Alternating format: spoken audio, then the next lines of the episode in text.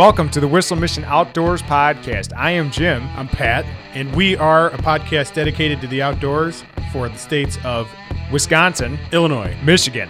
Indiana. If your state borders Lake Michigan, this podcast is for you. We cover anything outdoors, especially hunting, fishing, mountain biking, conservation. Any issues you got concerning the outdoors. And remember, if you can hear this podcast, that means you can be on it. Email us at whistlemissionpodcast at gmail.com. Welcome and enjoy the show. All right, now I'm ready. Are you ready? You know? Oh, we got a whistle too. oh wow, yeah, that wasn't uh, the whistle we were expecting, but good, good call, Bill. You didn't know we were recording, I don't think. oh, we're record. Oh, Yeah. Oh. Ooh. Oh. sorry. So how was your week? What would you guys do? I got a I had uh, nothing really crazy outdoors. Um, but I did get I do have a story from last night. You want me to tell my story that happened at work? Yeah, do it. Go for it. So I had to cover for storm till three o'clock in the morning, and I get a call from a guy. He drives a piece of equipment out uh, for we estimate like 450, 500 feet from any the nearest pavement, and then buries that son of a bitch right in right in the mud.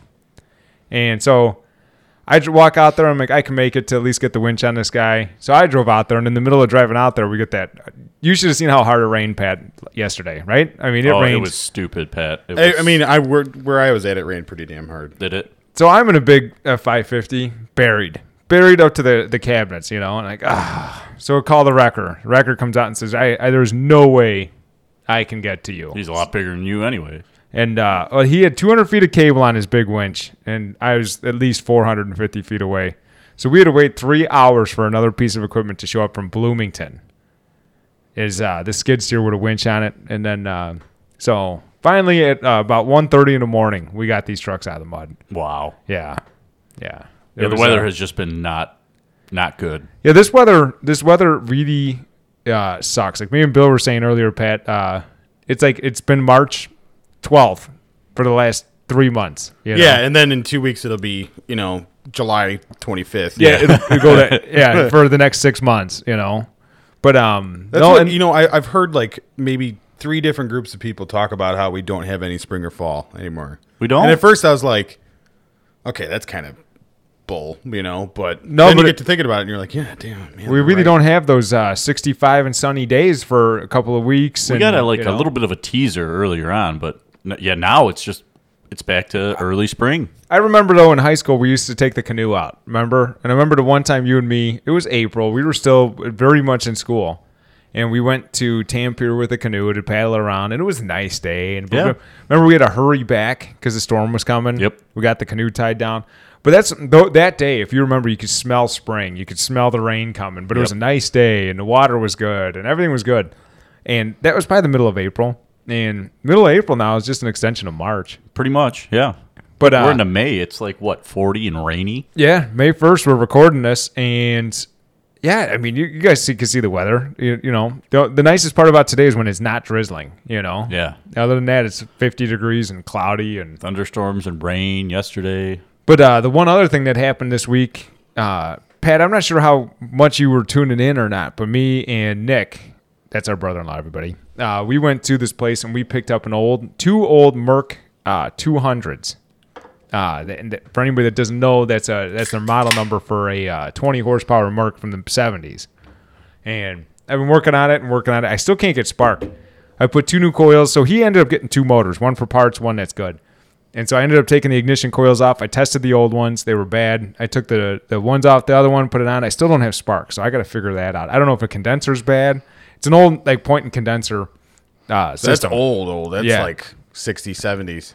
Uh, it this one from the serial numbers we were looking is like 72 to 74, I think is what we came up with.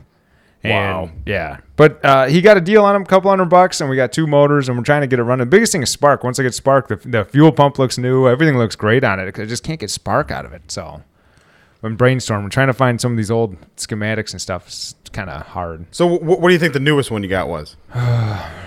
74. You know, Okay. 1974. But dude, it's an old Merc. These things are beautiful. It still says Kiekhaefer on it. So for anybody that doesn't doesn't know, Kiekhaefer is the guy. I forget his first name. He's the guy that started Mercury Marine. They sold it, and things moved around over the years. Oh, But- wow. so when you get something that says any Mercury that says Kiekhaefer on it, it's an original. Hmm. And uh, Did not know that. Yeah, it's really cool. So like if you look, there's a front emblem. This is one of these old Mercs. I don't know if you guys ever see them, but it's like a buckle on the front. So instead of having like you know like modern motors, you take off the whole shroud. It's a whole big box that goes around the top of the motor. Yeah. Right. This one has like the recoil and uh, like the bracket for the recoil. Uh oh, we losing an LED here. Um, on top, but this one, so you take off. There's this big chrome emblem. It's just plastic, but it looks like a big piece of chrome in the front. You snap that out, and then you unbuckle the shroud, and it's like a band. It's like a steel band around it. Oh yeah. you know what I'm kinda talking cool. about? Yeah, you had one. Yeah, we're about to lose that. You know, how, you see how it's getting brighter? Yeah, yeah. It's I going. got an LED here by the podcast studio, but uh, anyway, um, yeah, this thing's it's an old motor. I told Nick, I said I think old motors. If I had a reliable one, uh, that I knew I can get parts for, which you can get parts for this thing on Amazon, you know, um, I would I would run old motors all the time. The best know? motor in the world, Pat's motor. It's definitely the fastest. 25. It's the fastest 25 horsepower ever made. I will say that. That The thing is a only the only thing that stinks is obviously when you haven't ran it. Um, you know, I, I run out of gas. I do all the right stuff, and it's still pretty, Yep. pretty hard to start. So you got to like, I don't know, you got to pull on it like on full choke a couple times, and then just leave it for an hour, and then come back. I'll start right up. Massage his shoulders a little bit, and That's my week, Pat. You just uh, you just had a four wheel dune buggy weekend thing going. Yeah, on, I did. And uh, shout out to Chris for his bachelor party. It was a lot of fun. Um, yeah, I rode with Chris. The first day we went on, uh, we- we went to the state park, and May first, you know, which is the day we're recording State the Park, podcast. where nobody knows what you're talking about. We're oh, this is uh, Silver Lake State Park. I think it's what it's called. okay. Um, so it was closed down. So then we went and we, you know, they had some local girl with them, and the local girl took them to a bunch of trails, and the trails were a lot of fun. Um, Being his bachelor party, I hope this local girl was a stripper of some kind. You know, No, I she was friends with one of the dudes that uh, is in their like little group for like off roading. oh, okay. boring. But uh, no, and then another shout out. I, I this I rode with this kid uh, Brad yesterday, and uh, he did a whole bunch of work to his Jeep. He got it all, you know. But this kid is really good at driving on the dunes. So we were doing, um, you know, it's it's that sweet spot where he doesn't want to screw up his stuff, but he's ballsy enough to Test you know, it. have a lot of fun. Yeah. you know what I mean. And uh, so we were doing fifty five down this one really bumpy straightaway part, and it, it feels like you're doing Mach three in a rocket ship. You know what That's I mean? awesome. It's just. Uh, Is Mach three in a rocket ship any different than Mach three and something else? I was just curious. Okay, but anyway, so you're going you're going like really fast for a sand dune, and he's he's very good at whipping around. You know, he even had it in two wheel drive a whole bunch of the time. Like, Yeah. uh, so when the rain came in yesterday, because we got a crap load of rain too, um, it like changed the grip where it was like grippy on top, and then the second you bit in, it was like that soft sand. Yep. yeah, right. Yeah, just that can top layer. And uh, we were up on top of the dune. The wind was so intense, like guys weren't riding their bikes up there anymore. Like it, uh, it, it was a good time. Th- those guys only had jeeps. If you didn't have a Jeep Wrangler, But what what kind of year Jeeps are we talking? Because I'm a Jeep critic, so 95 to I think 04 was maybe the Okay. newest. so they probably all had four liters in them. Yeah, they all you. had four liters. in Yeah. them, after they got rid of the four liter, it's even hard for me to even consider them to be a Jeep of any kind. But I mean, they they all have overheating issues. Uh, every guy's running their thermostat, you know, their their heat cranked oh yeah, in the cab. You know, yeah, they yeah the Jeep that four liter was bad for heat. That was. That was I may be like biased, but I like, in my opinion, I think a jacked up like ready for like off road Jeep Cherokee or Grand Cherokee looks better than a Wrangler. we I'm saw a lot in, of in my opinion. we saw a lot of Jeep Cherokees. Maybe uh, not nowhere near as many Jeep. Like th- there were way more Wranglers than there were Cherokees. Right, right. All the Cherokees that we saw couldn't make it up this one hill they call Test Hill. How Every many, single uh, one did not make it up. How many Broncos did you see out there? Saw one Bronco. Really? I saw no. one. Kind of, how many new Broncos did you see out there? oh, none. yeah, exactly. Who's going to spend But- seventy grand to take it out with these guys? They were talking to this one lady the night before who brought who bought a brand new Dodge with a Hellcat engine in it, you know, gas, and she was out there racing that thing around. She just bought it, so either she won the lottery, uh, she is in Illinois oil politics, or you know something along the lines of that because she just had that for, money to uh, burn. That that had to be a eighty thousand dollar truck. So, you know? but one thing, going back to what Bill said about the Cherokees, not just looking better and cooler, because I'm with you. I'm, I, I'd take an old XJ body over a Wrangler Right. any day.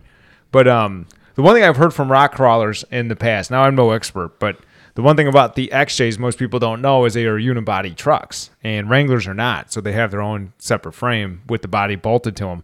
And an XJ, you know, like a Cherokee, the boxy Cherokees, those were all unibody. So you can actually have more flex when you're trying to get wheels to touch on different crazy Yeah. angles, and the whole body will actually flex with the suspension. So that's why a lot of those guys like those Jeeps. I will because of the say. I've never been a Wrangler guy. I always thought it was stupid and like this little culty thing where people build up their Wrangler and then drive it around town and not use it for anything. Yeah. But like in this application, that was the ultimate little Oh, thing to have there. It really Wheelbase is. and everything. and they were all stick shift. All, at least all the ones in our group were stick shift. There, there, there were two guys that have been doing it for like a really long time.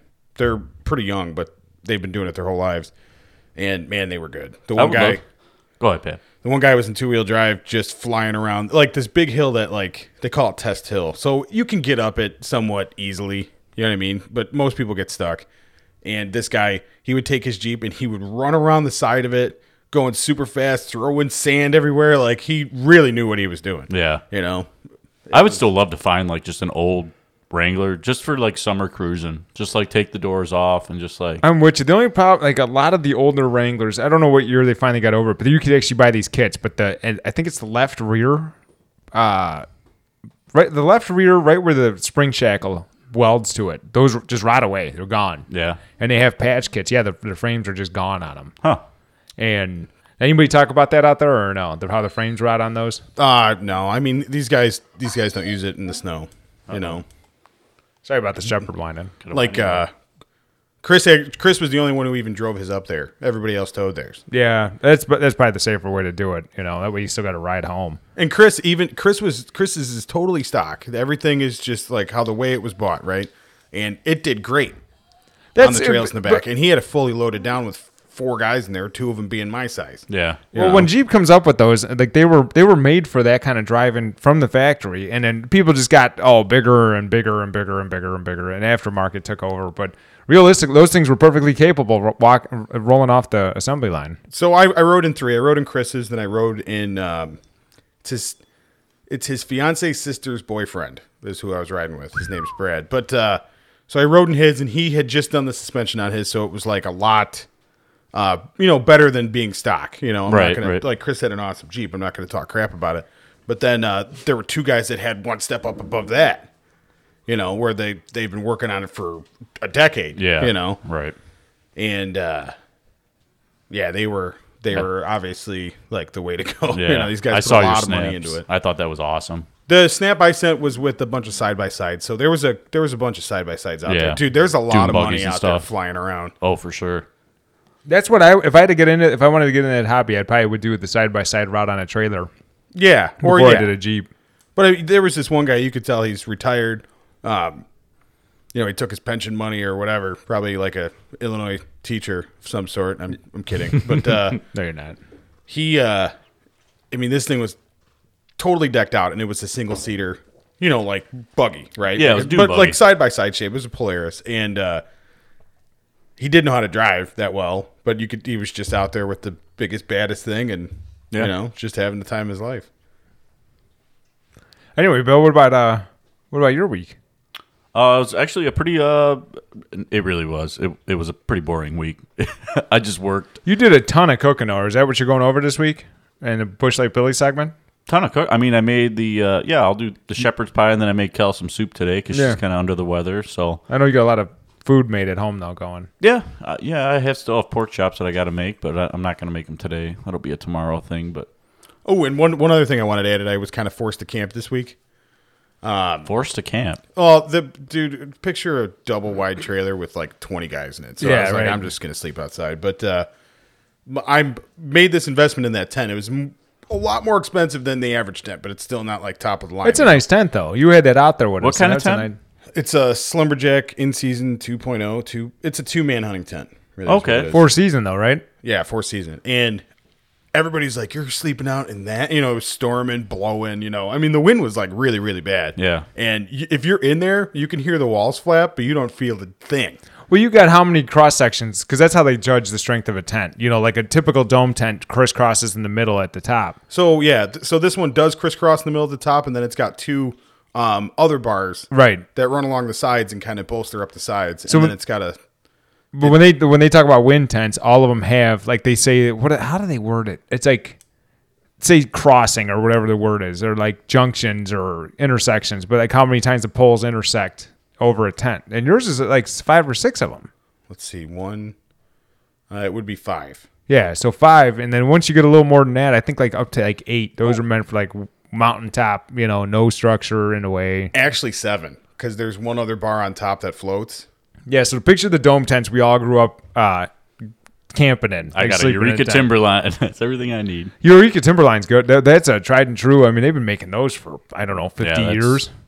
But like when these when these guys talk about these mountaineering, you know, sitting on top of like above the alpine zone, no trees, and it's like however many crisscrosses there were in in a tent is how much they're meant to withstand a wind. Yeah, I imagine You know? they'd have to. Yeah, But this thing is super strong. You don't feel the wind on the inside. For instance, I was vaping in there when the wind was going nuts, and it was just, just like I was be sitting in this room, yeah. No kidding. and it yeah, That's and awesome. it's super warm. So I like I was in a twenty degree bag that it didn't even have zipped up, and I was still just totally fine with the t-shirt, just in my underwear, regular sleeping. You know what I mean? well, Pat. I don't think you get cold, so that's not a.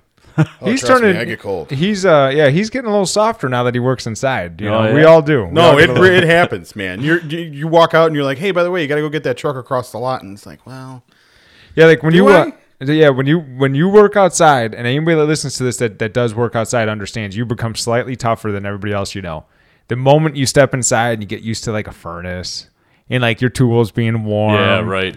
And you become a softy. I, I felt it coming on. I'm still tougher than most of the guys I work with. I've been snowboarding with you, Pat, and I've been wearing my like Yeah, full right. snowboard gear. Pat's out there with a hoodie with the sleeves rolled up. Like, The sleeves rolled up and a pair of mechanics gloves on. It's like, what are you doing? You know, I got these like mittens. Like, well, it's kind of funny. Like w- when I was the worst at snowboarding, I would wear the worst things to wear. Like everything's cotton and it just yeah, soaks up water. jeans. So then I get all the stuff that you know, because I'd be falling a lot, so I'd just be full of snow. Yeah, So then I get all the stuff that doesn't absorb anything, and I don't fall. You know what I mean? So I could be out better. there in a hoodie and just be just fine. You know? it was the gear that made you better, Pat. Yeah, yeah, for sure. there's something to be said about getting soft after you get an inside job, though. And you can tell, like the people we work with, you know, you're like, you can do that outside. Just, just do it. You don't need to do. well, the thing that crap. amazes me with the people that I work with, like we have so many different backgrounds, but a lot of them they think I'm nuts for having done this outside, and I think they're nuts for they've never had to work outside in their life, and I find that absolutely like our dad, he he wouldn't know what to do if he had to work outside. Right. He'd have no clue. But for us, we've been hit, we've been doing this since we got into this line of work. We've been outside. in like uh I, I don't know you just pick up little tricks like i, I put uh like a pair of doctor's gloves underneath my regular mechanics gloves which really aren't good past like 30 you know and now all of a sudden with that setup they're good down to 10 you know what i mean Yeah. it's just like I don't know about that, Cold Bill. Don't listen to him. Don't follow those instructions. but my hands are like always cold. But I have no problem wearing gloves anymore. it was actually kind of funny so there were a lot of dudes at this at this weekend right and uh I was outside and I went. I just went and took a nap in my tent, and I came back in, and they, they were like, "Hey, you got you have to mess with this one guy tonight. He's very scared of you." And I'm like, "What do you mean scared? He's scared of me?" He said, "He says, oh, he was telling everybody in here that he could take everybody except for that guy that's sleeping out in the tent." Pat, I could take you. And uh, I just thought it was funny because I'm, you know me, I'm not a guy that goes and like start stuff. I'm not one of these like UFC one. Pat is not a fighter of any kind. He And, wouldn't. uh, you wouldn't squish a fly if it landed on the table right now. And also, I got to hang out with Josh yesterday, and we convinced a few people that we were from Ireland. I, I mean, Ireland. You know, and I'm not was- one bit surprised at that. Um, And back to you fighting. I've seen you two like nose to nose. I the older brother always wins. Pat is screwed in this. Yeah, I've the seen older. you two nose to nose like on a pitcher's mound, like throw the gloves down and everything. And I'm, and I think you guys said Bill. I'm like, whoa. I was like, leave me out of it. I'm a lot like a lot weaker and a lot smaller. I'm, I'm when, when he says the older brother always wins, it's true, but it's it's the same way. Like your girlfriend always wins. Like you know, like you a- let him win, right? like a, yeah, yeah, yeah, All right. Anyway, we got it. We're kind of Anyway, rambling. yeah. Let's get into the news here, Pat. yeah.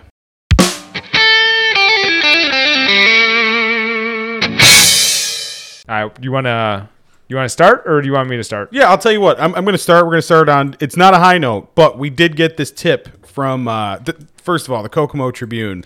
Yes, this is coming from our buddy Sam in Indiana. Yeah. And uh, t- Sam, I do, I do want to say I was thinking about this. So as I'm editing this podcast, I will be tying your flies that I owe you because this guy keeps hooking us up with information. So thank And- you, Sam, again. Thank yeah, you, Sam. shout out to Sam. Um, I hope I got the article that you were talking about, but uh, this is a water quality. Uh, so the article he's talking about came from Kokomo Tribune. So I do have that up right here. And I will say another shout out just to the Kokomo Tribune. They do a very good job. They do a really good job. Look at this picture they, come got of this guy sitting in a canoe on this article. This is beautiful here. I, I know the mood that guy's in. All right, Is that you? Tilly hat and everything. It looks like yeah, it looks like my ca- my canoe and everything. And All right, go a ahead, funny thing that that kid I was riding with all weekend, he uh, lives pretty close to Kokomo, so I was telling him about the podcast. It's like, yeah, oh, I use their articles. But anyway, um, so according to a study published earlier this month, seventy three percent of Indiana waterways are listed as impaired for recreation. That means that there's so much fecal matter that they are deemed not um, safe for you know recreational activity like tubing, kayaking, swimming, etc. Did they say Fecal fecal, matter, matter, really? off of who? Who? Um, I'm I'm guessing it, they didn't go into like super big detail. I was just wondering if it's like human. Well, like uh, there's a lot of these things. Like for instance, the one the one creek. Actually, I gotta tell you guys, I forgot about that. I, we gotta talk about the creek. But anyway, the one creek I fish, I, everyone's like, "You keep the fish out there," and it's like I won't because it runs over septic tanks, and during floods, you Yeah. know, it runs past septic. So, but in it, I can picture in uh, Kokomo, Indiana, if this whatever the water, like all around Indiana, there's a lot of septic tanks in, in Indiana. So I can see during like a season like this with all the rain, if it's washing septic tanks out into the creeks. I was thinking more in terms of livestock, is what I was thinking. Okay, Yeah, that that's what I was could be- wondering. Is it human or animal? I'm I'm thinking more in terms of livestock because I you know I mean Illinois would be way worse if it was you know human. Because I want to say the Wabash River uh, actually uh, g- has warnings on the shores of it about being on the septic tank, like over by Attica. You know. Go ahead. I'm sorry. But uh, of the three uh, 33,559 assessed river and stream miles in the state, 24,395 are listed as impaired. Wow. That is pretty scary. Huge. Yeah.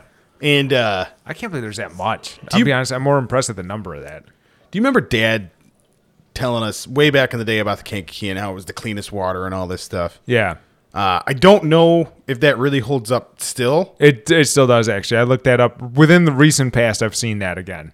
but I just remember, and this is I I'm coming more and more to like really like Indiana, especially for their, um, you know, conservation community. Indiana is a there. hidden gem, and, and I don't want to like. I, I'd feel bad if we had anything to do with like blowing it up, you know. But Indiana's got some hidden gems in it. So when you hear me talk crap about Indiana, um, I'm really jealous because I live in Illinois, and we we always made fun of people that were actually from Indiana, but I, I you know that was Well, for us rivalry. growing up, growing up uh, uh, around here, everybody seems to have a summer home in Lower Michigan. So Indiana was just like in the way to get to a summer home that uh, somebody you knew.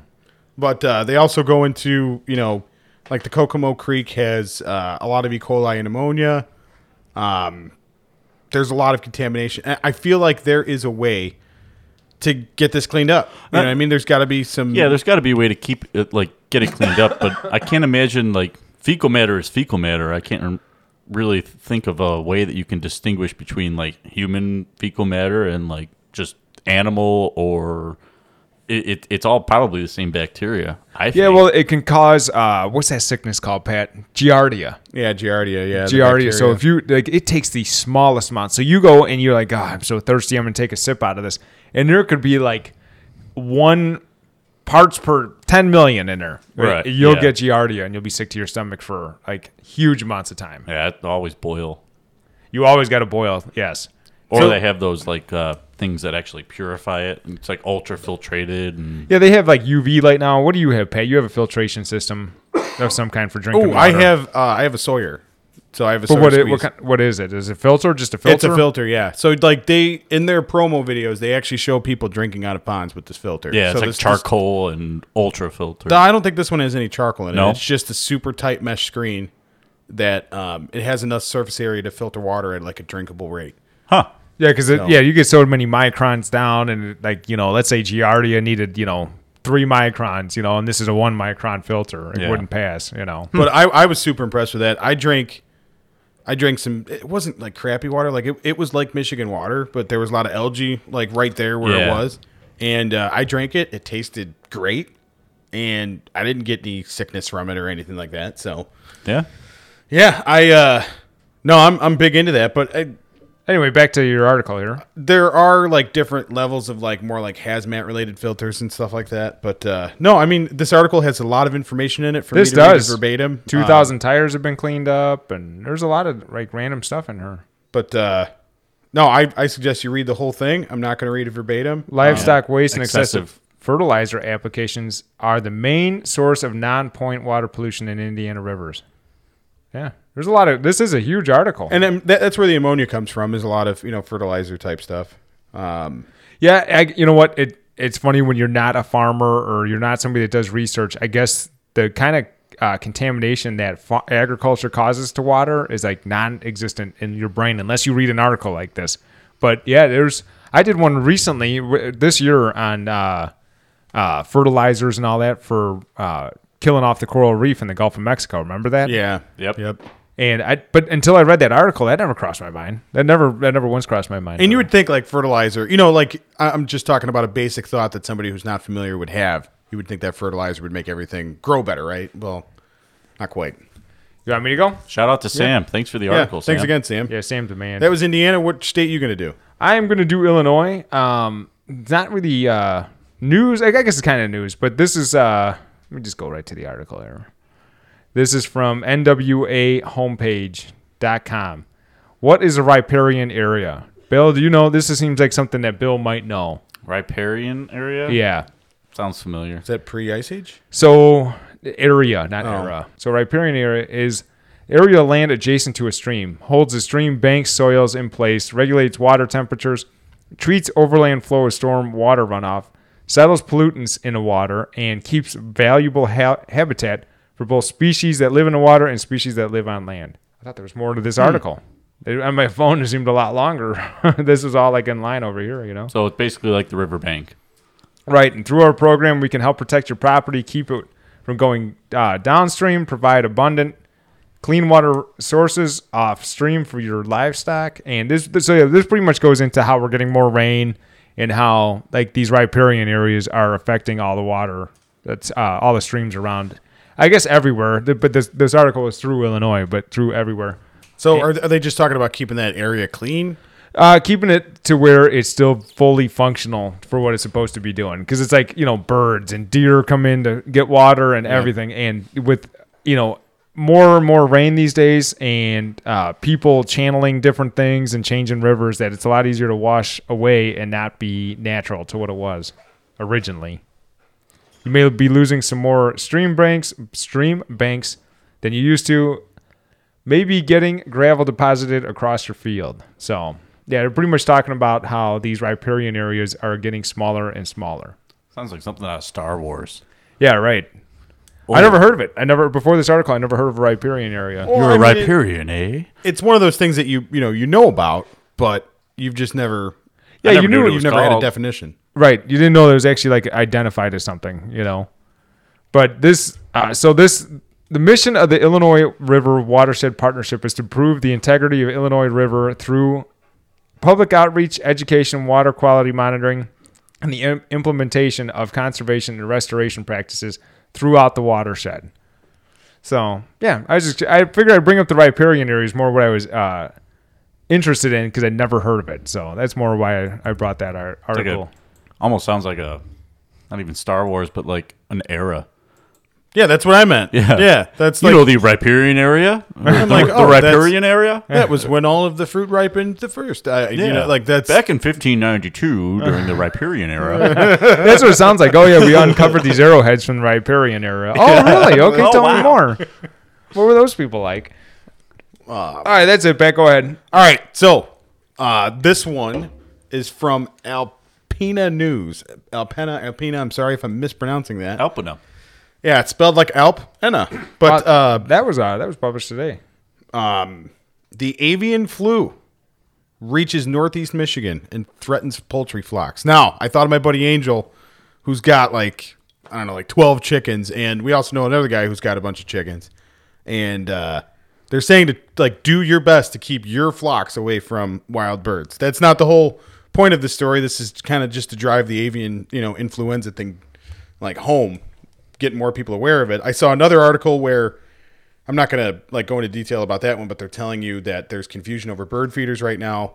Uh, but don't keep them up just just for right now, just till they get this thing kind of figured out. This is I did like see an the- article though in Indiana. They said you can use it for now. Dot dot dot. Oh yeah, You I mean, do you remember last year I was complaining that the only thing was about bird feeders? Like all of the outdoor news in Indiana was Yeah, purely right. about bird feeders. who knew it was going to blow up? But yeah, Yeah. they got their own little pandemic going on. But they were the first to really dive into the weeds. They knew something was wrong. Yeah, right. know? But uh, yeah, so uh, keep your birds away from. Highly infectious avian flu, or called bird flu, was detected in a bald eagle Yeah. that was submitted to Michigan DNR after appearing ill. Man, that hits home, huh? Yeah, when, especially when the eagles start getting The sick. hobby yeah. chickens. It's a hobby chicken enthusiasts. hobby. You sound, that sounds like a job for you, Bill. I'm a hobby. Chi- I cook chicken all the time. I, But uh, I mean, like, there's, He's there's enthused about it too. these people do really get into it, and it's it's actually, especially during the pandemic, it has become like a way more popular thing. I don't have a source for it, but I do know I've I've seen working kind of hand in hand in the food industry that uh, it's affecting birds down south, um, with thousands and thousands of thousands being euthanized because of bird flu. So don't yeah, we just ran into that. How many chickens did they kill off because of it? Remember? Oh, they killed like fifty thousand. It was huge. It- whatever the number was, it yeah was all the different farms and everything. But like yeah, don't don't be surprised if your chicken and pri- uh, chicken price increases I can see that because they're they're killing like whole farms, like half hundreds of farms. thousands Yeah, at right. a time. Yeah. And I mean, I I still plan on turkey hunting this spring, and it uh, it worries me. But I mean, I think they were, there was an article about one human getting something Yeah, along there the lines was of one bird flu. person so far, but But it's really not a big deal. So I'm just gonna I'm probably if you know if I get one and have to dress it, I'm just gonna mask up, wear gloves, and kind of hope for the best. You're gonna do all that, huh? yeah, I uh, I don't know. It makes you think, you know. I would probably would, uh, treat that like nothing ever happened, but I'm just that guy though. And I'm you sure know? most hunters do. Maybe maybe I'll change my mind in the moment. Maybe I'll be so excited that I really don't even care. But uh, You want me to go? but yeah, driving home, um, got to watch out for this thing. This is kind of like the COVID of birds. So yeah, bird COVID. All right, so for mine, it is uh, Wisconsin. We're going into Milwaukee Journal Sentinel again. As sturgeon spawn, the Wisconsin DNR surveys the health of the population of the Winnebago system. So this actually, this kind of not that I really care about sturgeon fishing, but you always heard about how they're like prehistoric, right? And this article goes into telling you how they're hundred million years old. All right, and let me see. Let me see if I can find that spot because I the one thing I, I thought was interesting. It, they didn't say it. I just kind of thought of it. Up, Uh, up, up, up. You up, saw it? right there. Okay. So what it it says, whatever killed the dinosaurs did not kill the sturgeon. So these things were around for whatever catastrophic event. But then they go into talking about, you know what really hurts the populations of these things? Us over harvesting. So the fact that these things can re- withstand a catastrophic event of killing all the uh, dinosaur species off the planet, but they can't survive us unless we do something about it. Yeah, that That shows you how da- that shows you how dangerous humans can be for things. Yep. That but- really hurts. And like the over pop, like the over harvesting is you know probably the biggest deal. Like wh- when I was fishing sturgeon, you couldn't even take it out of the water. You Yep. couldn't even use the barbed hook. And that's the same rule up in Wisconsin. Like if you accidentally catch one, like if you're fishing for something else and you accidentally catch one, you need to like get the hook out, not take it out of the water, and and this is something we actually got to we got to be on the same page because we're going fishing in this area you know this is all the wolf river but the one thing i thought was here's another number i was very impressed by so i picture like they talk about these things how they're all over and there's only 40,000 fish in the wolf river they sample 1500 but i mean 40,000 doesn't that sound like a low number or that's just maybe that's just me it's really thought- low. yeah i That thought does that sound was pretty low. They're um, extremely rare. Like if you catch one, like Yeah, and it's, It's a an big deal. So they were going into so the Shaw- Shawano paper mill dam built in 1892 prevents sturgeon from going further upstream. So these things, uh, this actually attracts people where this dam is because people come and watch because they're trying to get past to go spawn. I've actually heard about this dam. Have you? Yeah. Um, yeah. See, Sturgeon Park to watch the spectacle. They just love watching because they're giant fish. So they start spawning when te- temperatures reach about 53 degrees. Uh, the upper fox. Uh, da, da, da, da. Where's the one spot I'm trying to get to? Okay, so a female sturgeon reaches sexual maturity when she is 24 to 40 or 24 to 26 years old and fit about 55 inches long. Males, 15 years old and 45 inches long. And then these things live up to 100 years old. well, if you scroll up too, they only spawn every other year. So that the males spawn every other year. The females go, what do they say, four, five, and six years from what I remember reading this article. Oh, come on. This is way different. I, I, I there. researched these on my phone. Okay, yeah. So females four, five, or six years after they've reached their maturity. But so it's yeah, it's if you harvest, they're, they're not they're not producing like every year like every other fish. right, So it's right, in huge numbers too. Right. You know, um, but these things weigh between 100 and 150 pounds. And but like the one guy said, because they live to be 100 years old, and he says these fish are older than my grandparents. That I mean, you think about that. You know, those fish have just been flapping around. These things sure are ugly though. You know, they're definitely not a good looking fish. I think they're awesome looking. you think so? Just well, the- not the mouth and everything, but like they got scales. Like Yeah. you can't. they just got scales like the size of my thumb. Yeah. You know. The, um, They look like the a little dinosaur. points on the back are Yeah. actually like they look pretty blunt, but on the very tip of them they're kind of sharp. Are they? Yeah, they're Yeah, like 'cause a you little- caught that one, and I, I still think about that. Like I caught that's twenty huge. or And something like that. Yeah, but that one was like massive. Oh, it was a massive. monster. But I remember grabbing that thing's nose and I, I was kind of like mock picking it up. I didn't actually pick it up. I couldn't pick it up. It was way too big for even I, three people to pick up. you Yeah. know? Right. Right. And but I grabbed its nose and I'm thinking, man, this is one hell of a fish. That you thing's know, probably like. 200 years old, you know, or something like that. But you just showed a mean, picture even of its 100 mouth, Yeah. Right. and it, when you grab its nose right there, it's like super hard. It's it's like uh, you could tell it's like mostly cartilage and stuff like Yeah. that. But man, it's just stout. They're just such a stout fish, and like without looking at their mouth, they are beautiful. They are Yeah. absolutely beautiful fish. They look like dinosaur fish to me. You know, and I look at them, they look like nothing else. You know. And the the one I caught, I think the guy told me he says it's about fifty years old, which is just nuts. Yeah. You know, Yeah. but they should be harvested like they, they should get they should be on more of a tag thing than like a bag limit. Yeah, right. thing. You know when they are, you know, I know I saw because I was researching the uh, white bass, like the limits and stuff. I know like the research or the um, not the research, but the uh, bag limit is like one per season, and I think you got to qualify to even get into because they don't they don't catch them, they spear them, sturgeon Right. spearing. It's a, it's all spearing. I think it's through the ice a lot too, isn't it? Pre-spawn yeah, the it was ice. something like that, and I think you got to qualify for a for a license. You, you, Yeah, it's not like you just walk out. you and me there. can't go out there and go, hey, let's go fi- sturgeon fishing. But I mean, if it reaches, you know, a stage like how this article is like, you know, making it out to be, um, we should shut it down. You know, we should shut down all harvest of these things and protect them. So anyway, that's all I have for the news. We're gonna move into Busch Lite Billy. Yeah, let's do it. I got something for you. Yeah, that's what you got. So I made. uh I don't. Did, do you remember I used to like travel?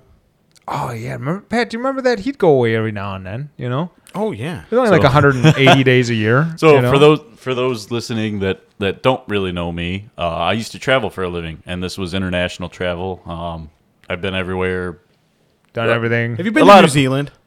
Yeah. multiple times. Yeah. yeah, Oh man, I want to go to New Zealand now. If I you could, were at the windiest place on earth in New Zealand. Wasn't that New Zealand? Was the windiest place on earth? No, Yeah, it was you- windy as hell. You but told me no. There was a spot you went. You said it's the windiest place on earth. Yeah, I could have sworn that was somewhere in New Zealand. not that I remember. I Yeah. probably did. Okay, go ahead. Anyway, I don't remember. Um, so I've been New Zealand, Australia, uh, all over, but uh, specifically, like I did a lot of travel in Asia, and the good thing about the entire world is wherever you go, there's always an Irish pub, no matter where you go. Middle of Korea, China. yeah, I even there's found one in New always- Lenox. Yeah. Found a way to spread the seed. There's always an Irish pub, and uh, or an English pub. There's always a pub. They just that have that go to. cozy, homey feel. They do, and you know what to expect when you're eating. So like, I did a lot of like just eating out and like in general, and just bar food, eating at bars and everything like that. Um, so like in the states, obviously you go to like the, you got Longhorn Steakhouse, you got all these different like little restaurant chains that are all in the small towns. But when you travel internationally and you don't really, and you're by yourself, you don't really know what to try, and you try different things. But when you just want like something standard that you know is going to taste good and just fill you up, you find an Irish pub and you get you a shepherd's pie. Yeah, Um, so I made shepherd's pie. it was very good. I had some Pat. The weather was terrible this weekend. I didn't smoke anything. I didn't do anything like that. So No, I made a I- shepherd's pie. I've never had one. Just explain exactly like what it is. So this technically is called a cottage pie. A shepherd's pie is used or is made using ground lamb. So I use ground beef because for Oh. one, I don't like ground lamb or I haven't had it and for two, like can't find it. Can't find ground lamb. That's it. But beef's hard to beat. you yeah, know. it really is. But, but So it's pretty much the same recipe with a different type of meat, right? that's all it is. So basically, you ground. Um, I got Get you- Snapchat updates the whole time he cooked this. Oh, it, yeah, and oh, dude, it was good. So basically, what it is, it's a ground beef uh, cooked in a pan with some onions and garlic. You brown it real nice. You add some seasonings like some uh, thyme, some rosemary, salt, pepper, obviously. Um, then you add your garlic, and then you kind of set that, let it cook for a little bit. Um, add some beef broth and some flour to make like a nice little gravy to it. Mix it all up. Then you add your frozen. Uh, for me, it was just frozen veggies, so it's frozen corn mixed with frozen peas, and then half a cup of frozen corn. Um, mix that all up. Let it simmer for about ten to fifteen minutes. In the meantime, in the background, you're boiling your potatoes. What you want to make is you want to make mashed potatoes, basically. So I just made my normal mashed potatoes, add a little bit of garlic powder, salt and pepper, and uh, this time I actually added a little bit of Parmesan cheese, just to kind of It was good. It was very good. um, so basically, then what you do, once you have your little meat mixture with the gravy and everything, you let it cool down just a little bit, and then put it in the bottom of a casserole dish. Hmm. Even it out, make sure it's nice and even, and then top it with the uh, mashed potatoes after you mashed them all up. So you added your. The way I do my mashed potatoes is I uh, boil potatoes, obviously, um, strain them out, let the put them back in the pot, let the water kind of evaporate a little bit. Add a whole stick of butter, half and half cream, um, salt, pepper, a little bit of garlic powder, and then once they're all mashed up, add your Parmesan cheese. That's how I do my potatoes. And do you peel them? Oh yeah, they're all peeled. Okay. I'm sorry, they're peeled potatoes. Um, so then once you have your meat concoction on the bottom of the casserole dish, cover it with the mashed potatoes, kind of even it out, layer it, bake it in the oven at 400 for about I think it did 28 minutes. It was like 25 minutes to 20, the 25 to 30 minutes depending on the size of like or how much you actually made, and uh, pull it out, top it with some parsley.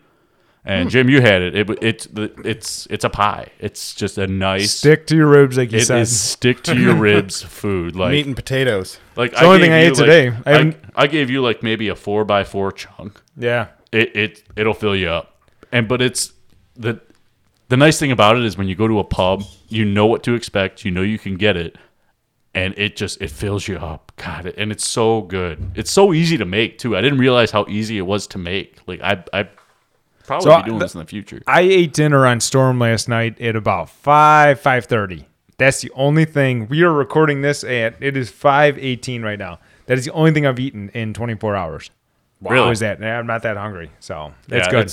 I made a soup today too. I know Kel, Kel's kind of feeling under the weather this weekend, so um, she kind of gave me something to do today. So I went out and made a um, chicken chicken and rice soup for her. Real simple to do. Yeah, it's just standard. a nice uh, She appreciated it. chicken thighs. Then you pull the chicken thighs out after about thirty minutes, shred them up, put some rice in there, carrot, celery. Real easy to do. Yeah, I don't even know if we're gonna have a Kelsey's corner this week because she's feeling sick. I gave her a couple ideas, and but we gotta see if she's got up to it or not. Yeah, she's not feeling well. So real, I mean, if you want, we could do like a small smoke and pats because after the podcast last week, Let's do a smoke and pat. Yeah, go ahead. um, I did my first official like legitimate smoke. I saw the Snapchat. How'd it turn out? Uh, so the chicken turned out awesome, and the whole thing had flavor. You didn't turn it was into a hot dog? Didn't turn it into a hot dog. I didn't take this expensive piece of meat and then turn it into a cheap one. But uh, it that turned out great. And like this, I'm not a skin guy, and I would like always like just kind of eat like a small piece of skin with the rest of it. Yeah. But the whole meat tasted smoky Yep. which is kind of I'm not saying hard to do, but I wasn't expecting that. I thought it was just like an you know an external kind of flavor thing. Yeah. That turned out great. I ate that the whole week for lunch. I also made um, a uh, poor man's brisket. You know what that is? Poor man's brisket tri-tip. Chuck roast. Oh, do a chuck so roast. I did a chuck roast on there too. Hey, the tri tip's my favorite. Poor man's brisket is what it is. I didn't make it as tender. I, I'm like still kind of figuring that whole thing out, but I didn't make it as tender as it should have been. But it was still tender enough to really enjoy it. Yeah. And uh, when I would be microwaving it at work for dinner, um, we had a lineman come in, just you know, wondering if he can get work done on his truck, and he was like, "Who, who's eating that?" You know, and uh, Yeah. he's like, "That smells real good." And I like when you are cooking it right, like it, you kind of get like, "Man, this could be another hot dog" kind of thing, and then Like when you eat it later, it is so delicious. The Yep. bark on the outside, it's so good. Oh, I will say your last brisket is tied with the tri tips that you've cooked. That's how good that was. your last brisket was so good that I really don't think it needed any sauce. I actually, yeah, I, br- I brought it to work, and uh, s- uh, my the plant manager actually said that was the best, the the breast, the best brisket he's ever had. Yeah, that was that, That was very something tender. special. That was that. I think low and slow is the way to go for brisket. 25 I'll probably I'll hours. do another one in the middle of summer, maybe for Fourth of July or something. So just to settle a small argument that Jim and I had last weekend when I was telling him about my chuck roast, what was the final temperature when you took yours off the smoker? What was he? The, so yeah, so The ch- uh, the brisket. the meat temperature. Yeah, what was the final meat temperature when you like physically took the brisket off of the smoker? Uh, it was like 193. I measured 193 and then 195. Hmm. Eat shit, Pat. No, you were saying 160. You were No. saying no, you got to get it to 145. That's medium. 145 is medium. So, So Pat took uh, when he's reading these recipes and he looks at the cooker temperature, he thinks that's what the meat temperature. So like 225 is what the meat's supposed to be. no, no, no. All right. So let, I was reading a recipe that told me that my final temp should be, you know, w- what you reach is 205, then you cover it. Um, or I'm sorry, 165, then you cover it, get it to 205, take it out, and then do the whole, you know, swaddling in the blanket baby thing. It it varies based on the type of meat. So for 160, like for your pork shoulder, like it, for me, pork shoulder, it gets us it gets to a stall at like 150 to 155. That's when it pretty much stalls. Like sometimes you know maybe 160, but it's gonna sit there for hours and hours and hours, and that's when I pull it out and then wrap it, and then I get it to like then I smoke it until it's 203. But like the beef brisket, it's gonna cook to like where it needs to be when you pull it off at 193, 197, 195. You were talking about cooking a piece of meat, Pat. Piece of meat, Pat, that uh, was going to be off at like 225, and I think that's just that's a piece of No, charcoal no, no, when you're done. 205 is what I said. I think he said 220. No, you're, you're cooking it at 225, but you take it off at 205. but doesn't it? What piece of meat would that be good on? Two 205. That's like hot. It's not a shoulder? roast. Well, pork shoulder you pull off at 205 because it's then you just literally let it set for That's not hard as a rock. It's not like chewing a truck tire. no At 'cause 205? No, pork shoulder's real fatty. So all you do is you literally pull it out and And mine wasn't a set truck for a little bit and- Mine was still pretty moist. Mine was like still super. If you if you gave me a steak that was 205 inside, I wouldn't eat it. I no, wouldn't. it, a different meat- different cut, different meat, different, different animal. kind of cooking too. I mean, it's not a fire cook. Yeah, you cook. know. But even pork still, if you put if you put if you put a piece of steak on a smoker and went to 205, it would still be scorched. yeah, it would be charcoal. Well, at yeah, that that's because but it's that's thin steak. piece of meat. Like pork shoulder. I thought that's what he oh was cooking. I think he's changing Oh. some details here. No, it's a chuck roast. I've said chuck roast a thousand times. All right, arm wrestle for it. I could beat him. It's it. if you're looking right now, it, it it's about the size of a baseball, and the the cut I had at least was like the size a little bit bigger, say one and a half size of a baseball, Softball. and probably nine or ten inches long. Okay, I've never done a chuck roast on the smoker, so I and the the fat was like perfectly like um I, what would you say like rendered down and like Yeah. now it's in the meat like it was did you let it sit after you after you smoked it? yeah but I, d- I didn't do the two hours thing which is I kind of think is Well, where no, didn't get it briskets briskets two hours, like or an hour or so, but I had to go to bed because this actually took a lot longer than I thought Yeah. and I had to go to Story of my bed and I didn't want to leave a piece on the counter for the dog to figure out how to get Yeah. I've Hey, I seen don't mean to jump on a interrupt, kitchen but we're not a cooking podcast. We do got some other stuff we got to cover. oh good all right so all right. I, don't mind a little bit of that, but we are. Uh, I, I don't know what this is going to edit down to, but as we're doing the rough and right now, we're. You see this? We're at almost an hour. Yeah. Ooh. Yeah. Let's take a quick break. So yeah, take a quick break and we'll be right back. So, one thing I wanted to bring up to you guys, I did a little research. So Friday night we had some good water, some good weather, and so I went out into my creek. Yeah, and I was fly fishing. I went a different way, so that kind of I do got to weigh that in. I never the way I went, I never did good at, but I didn't want to give up on it. And we're early season. The water temp's still in like the mid 40s, you know. And so I'm I'm casting. I'm throwing all different kinds of flies, some bigger ones, some smaller ones. And you've been out that creek a number of times. Mm-hmm. You've been out there with me before, Pat. Yeah. You usually spook them, don't you think? When you're Yeah. when you're out in a creek, you usually you see one, you know, a one or two pounder zing by you, Yeah. you know, a bigger one zing by you, and you're like, oh man, I spooked I spooked that one. And so I've been out in that creek probably three or four times this year, and I have not spooked a fish. I- Really? it's like I'm it's like I'm, I'm in an empty creek. All right, and so I did some researching. I got to thinking, do smallmouth migrate?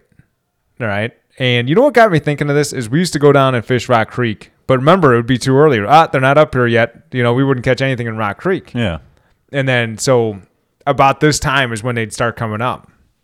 So I did some research, and I, I'm I'm a little ashamed I didn't know this already, but smallmouth do have a migration thing, and uh, is this too boring for you guys, or you you No, want me to No, keep I'm listening. I'm, So- I'm listening. dialed in.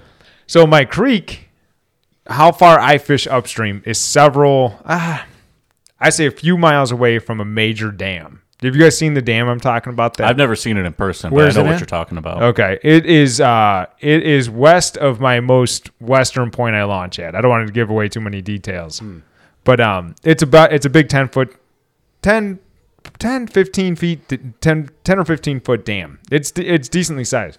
But anyway, just probably about a half mile upstream of that is deep.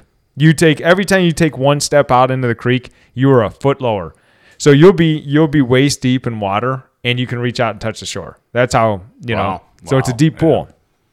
So I did some research on these uh, on smallmouth, and the smallmouth head downstream wherever they have to go to find their wintering ground until it reaches whatever they said fifty some degrees, and then they head back upstream. But so I'm actually learning that I don't think you can fish this creek whenever you want, and there'll be fish there. Is what like the lesson I learned. I don't think they're. I don't think what I'm fishing for is there yet. I don't think they. I think they migrate down into this pool that I'm talking about. That's about a half mile long, and once the weather starts warming up, they start going upstream for the spawn, and they they kind of season out there until the wintering temperature comes back, and they have to go down to this pool.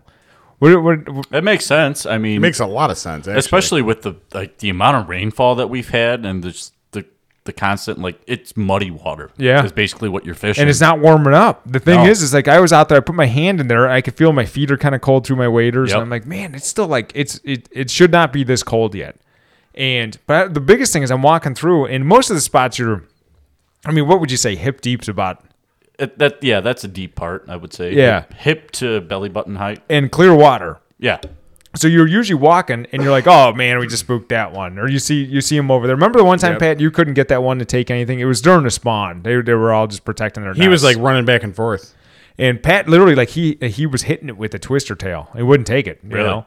Yeah, and there was but that wasn't there was a bunch of them over there, wasn't there, Pat? Or it was uh Oh, like three or four of them. You Yeah, I have not seen any signs of life besides a duck on this creek this year.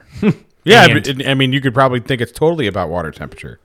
And that's so- a spot you can normally spot fish at too. Right. Like, oh, they're over there. yeah, and you can cast towards them and all uh, but it so I'm walking through this thing. I'm like, I haven't I've been out here a few times. I have not seen a fish.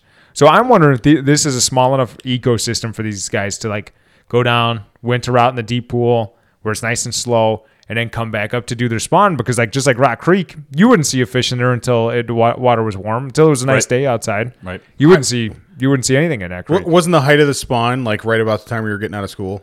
yeah, usually Yep. usually I'd say Like ah, like mid to late May. Yeah, I'd say about then. But it all depends on water temp. You could have an early spawn too. This year we're gonna have a late spawn. Uh, We're, we're definitely gonna have a late unless all of a sudden it turns to 80 degrees with direct sunlight for a few days. We're gonna have a late spawn this year. I remember the one year I was down there with a buddy of mine from high school, and we, we were down there more for the adventure than the fishing at that You point. guys would make a day out of it. Cook sausages. Yeah, Yeah. we'd make a day out of it, and uh, we- we'd just be fishing for anything, you know. But we, I went down there and I was in my waders and I was about to get in, and I saw like five of these guys running up, and I looked back, and the one guy, the one guy turned around as he was walking up the bank, and he's like, "They're off their beds," and I'm like, "Okay, I know exactly what you are saying," you know.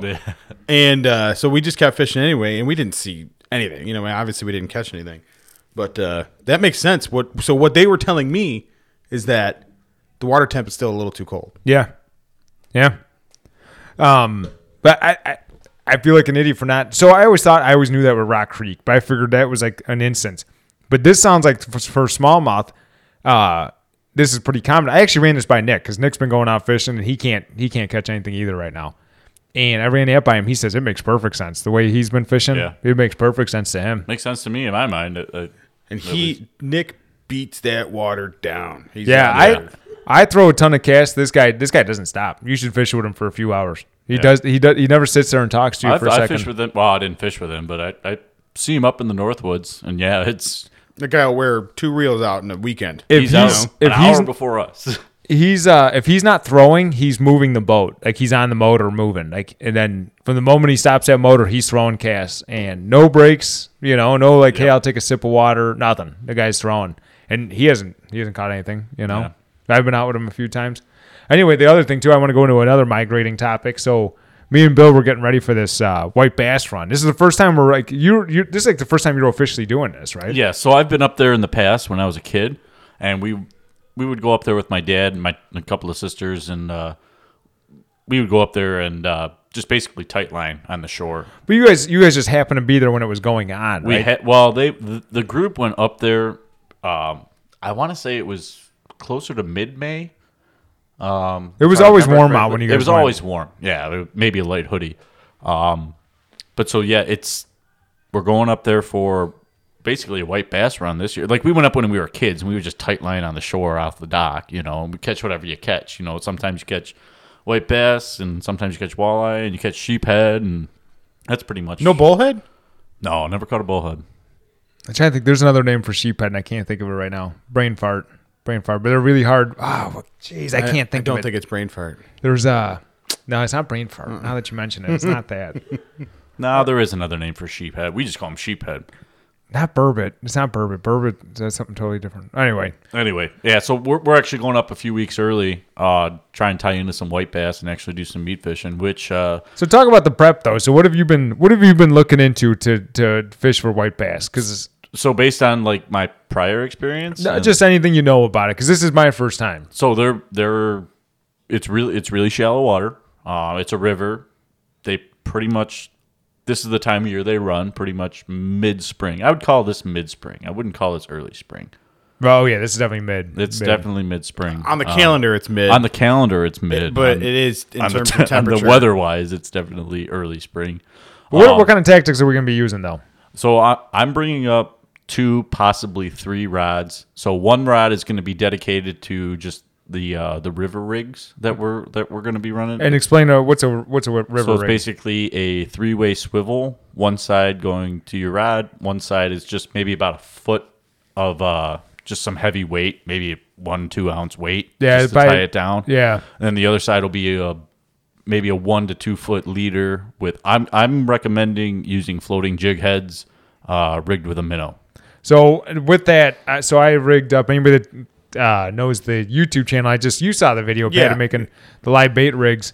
So I have some that are weighted and some that are the floating and all that. Yeah, stuff. and you've So got some with with blades and some that that that'd be more. They all have blades. They all have blades. Yeah. Why I don't see. So like, why, but why wouldn't that work for white bass? I don't see why it wouldn't. It- Yeah. they're they're not terribly hard to catch. Like they're But like you were saying, how we we were up there before, just clowning around. It was like I had the other Lund and Cal came with us, and we were just playing. And you guys were catching the white bass on Mepps. Yeah. So why would you know? I, I don't see. I don't, why- I don't see why it wouldn't work. So- I've, I've just never. That's not what I've ever used. That's my plan of attack. Is I so I, I tied a bunch of these uh, live bait rigs that I plan on using with minnows. You know, not night crawl. Did you find anything on night crawlers, Nah, leeches, nope, nothing? Nope, Leeches. Yeah, you can use leeches, but those you're more targeting walleye at that point, which I think the walleye run would.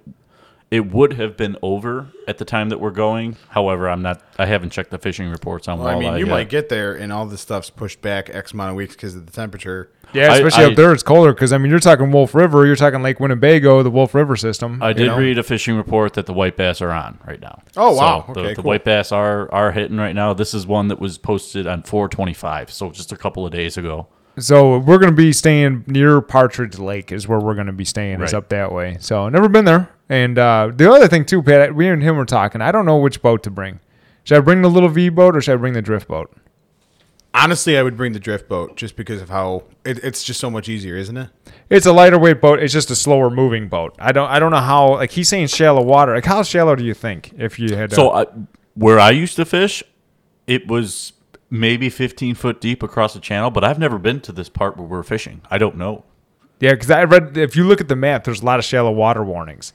But I wonder what the, what do they mean? Four feet, three Two foot, feet. yeah. I mean, if they're six issuing inches? a warning, I, I I would bring your drift boat. I want to fish out of the new boat too, so I I, I think we bring the drift boat. I was just nervous that this boat's a lot slower than I thought it was going to be. It moves. It moves fine, but Absolute it's worst it, case scenario, and we can't get back up. We get towed. Yeah, No, I if, think we'll be if back anything, up. I, I really wouldn't be worried about this boat getting back up. It, it it'll get there just slower, right? Right.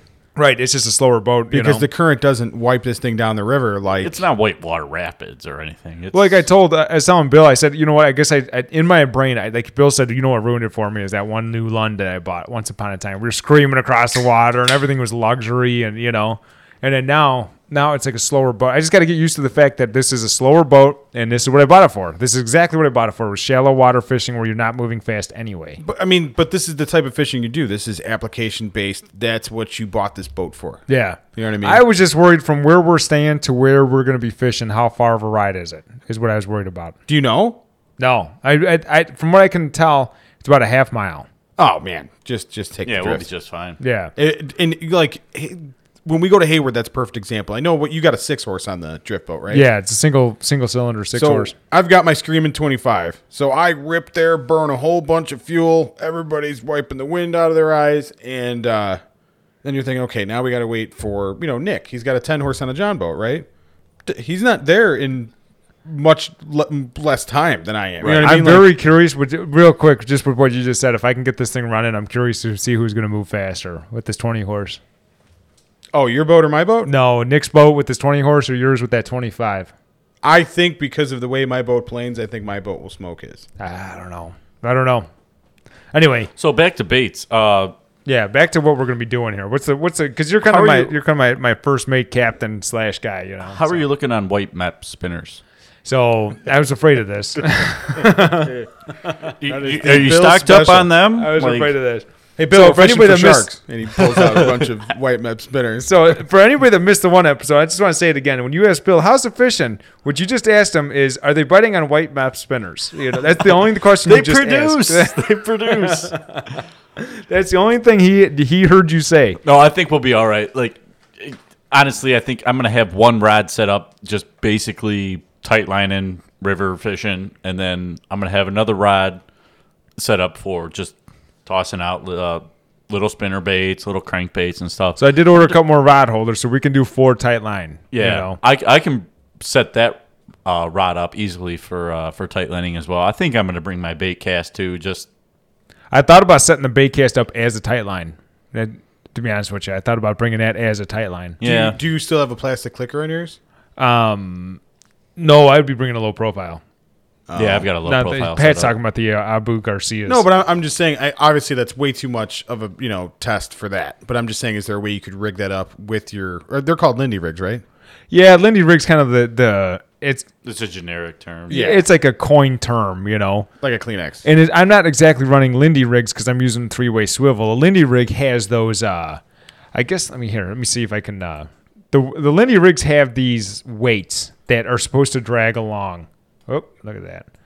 But um, these I since we're using a three way swivel, uh, you- it's a different kind of weight because you're actually, oh, uh, you're actually using the bottom of the swivel as the weight, the, the part that you tie the weight. Let's see. See these weights here? These Yeah. actually ride along the bottom. And that is what makes it a Lindy rig. So we're kind of using Lindy rigs It's because like a hybrid. because of this part here, but we're not using these weights here. And Lindy rigs were more meant for trolling than tight lining. I'm using the current of the river to use the blade to spin the blade. You know, Yeah. so Yeah, 'cause it's a little, ass- it's slightly different. So what about tangling? Are you worried about tangling? Yeah, I am. That's going to be the biggest thing is having it like.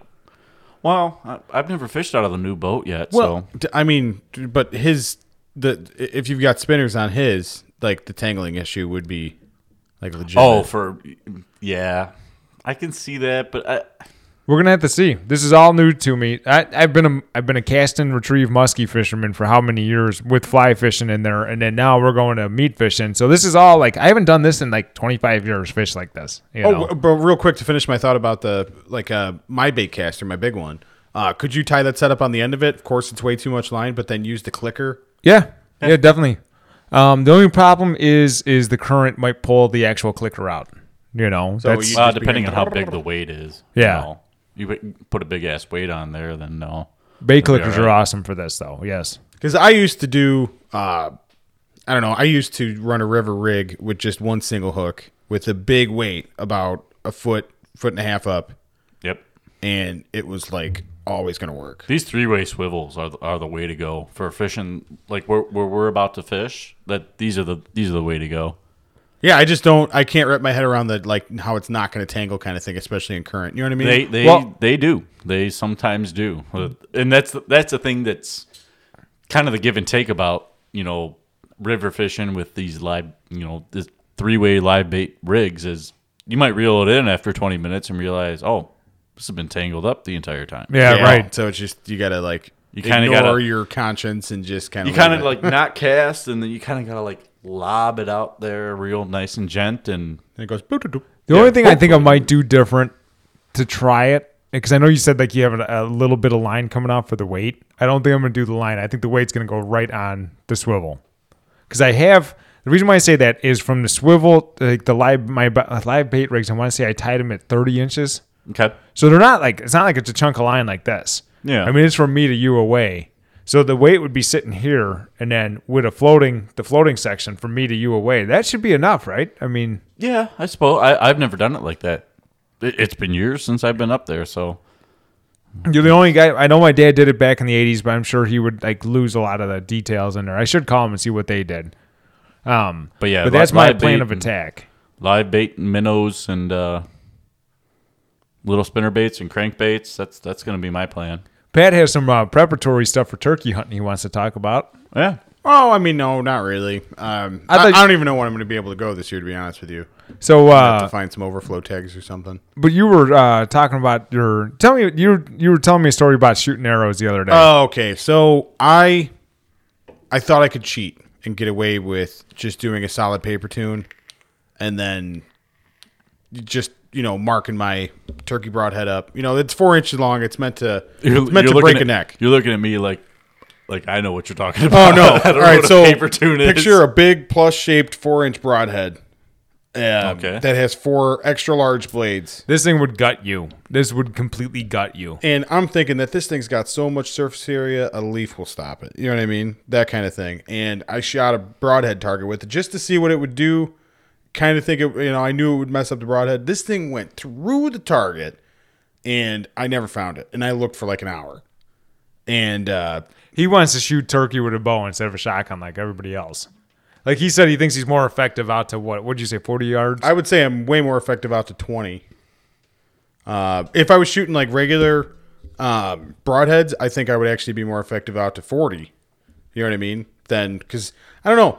It's not that I don't have faith in the shotgun. It's that uh, I don't know. I, I haven't shot enough at a like regular old standard target, right. and I, I don't get many opportunities to do that. But I get uh, so many opportunities to shoot my bow, so I feel like I'd be way more familiar.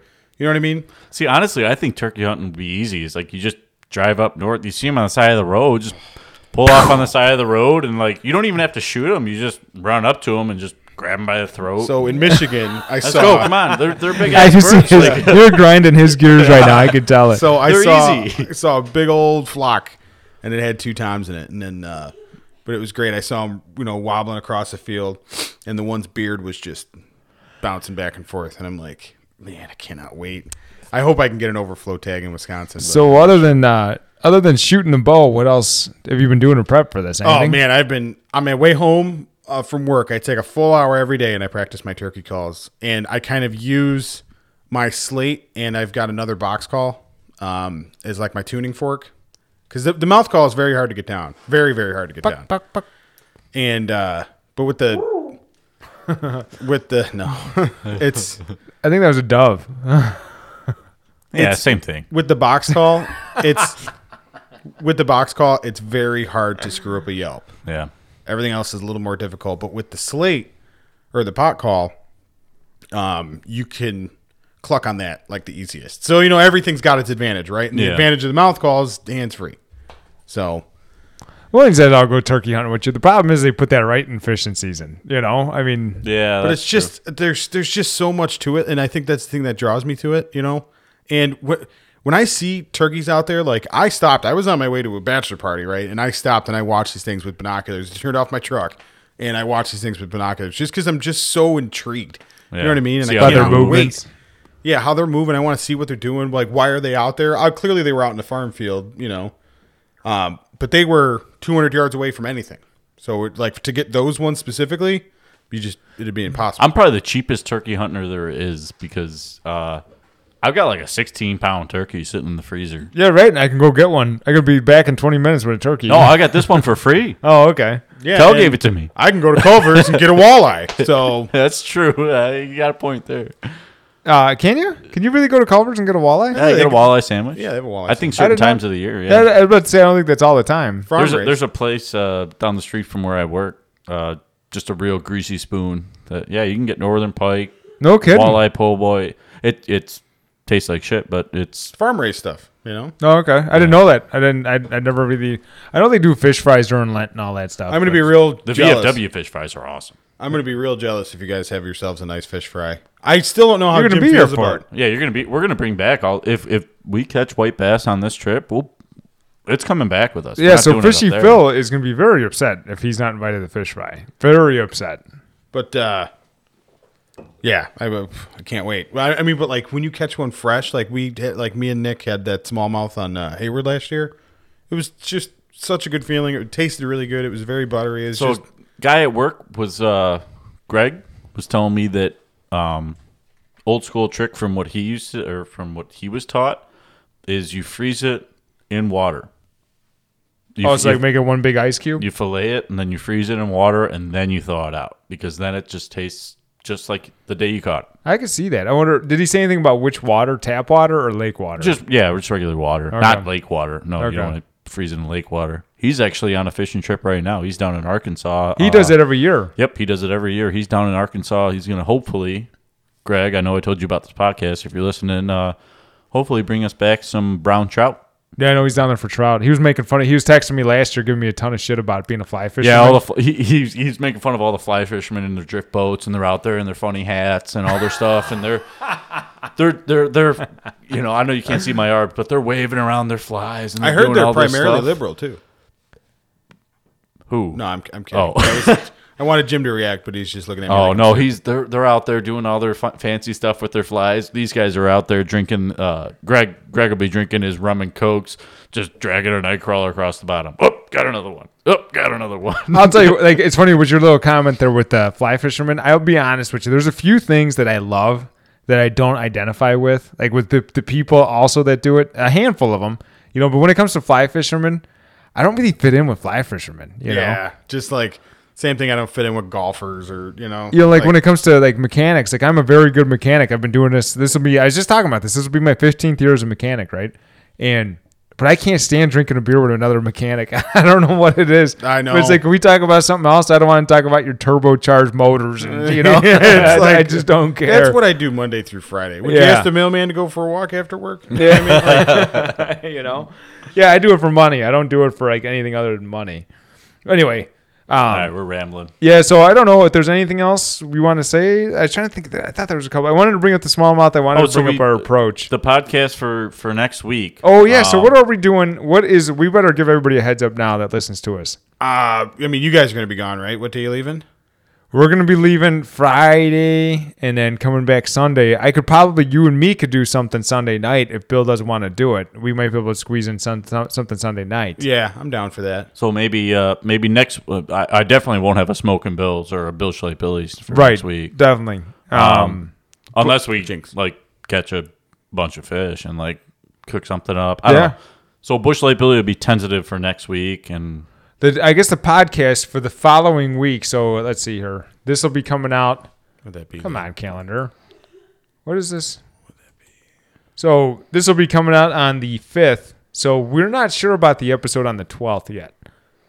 I'll have something to you, whether it's short or not. I will have something at least on my own, if not Pat or Bill, because like the way the work works, um, I could do it with you the one week or Pat previous. yeah, we can. So pick- with my rotation, I'll be So- around this weekend. So maybe so hopefully the 12th if you guys don't see an episode on the 12th or at least a full episode um, just understand that's because of a fishing trip and not because I fired Pat off my podcast. tentative.